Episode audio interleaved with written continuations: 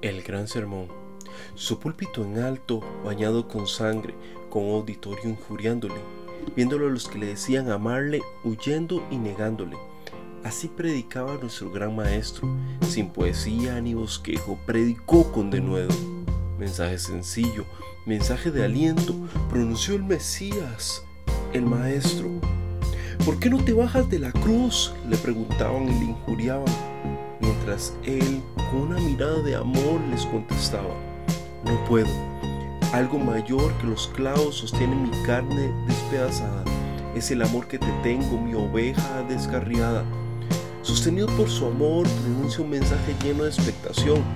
Padre, perdónalos, pronuncia con atribución. Todo es por ti, aunque no entiendas y no veas la salvación.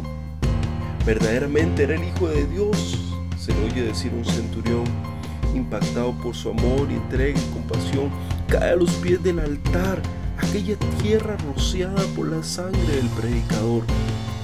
¿Qué clase de hombre es este que a pesar de mi maldad me sigue viendo con compasión?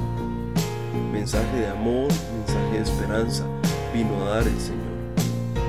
Su mensaje, la muerte por amor, la esperanza, algún día convivir una eternidad con el Salvador. Truenos, terremotos anuncian la culminación de su misión. Un manto rasgado da la invitación, una tumba vacía es la prueba de que triunfó.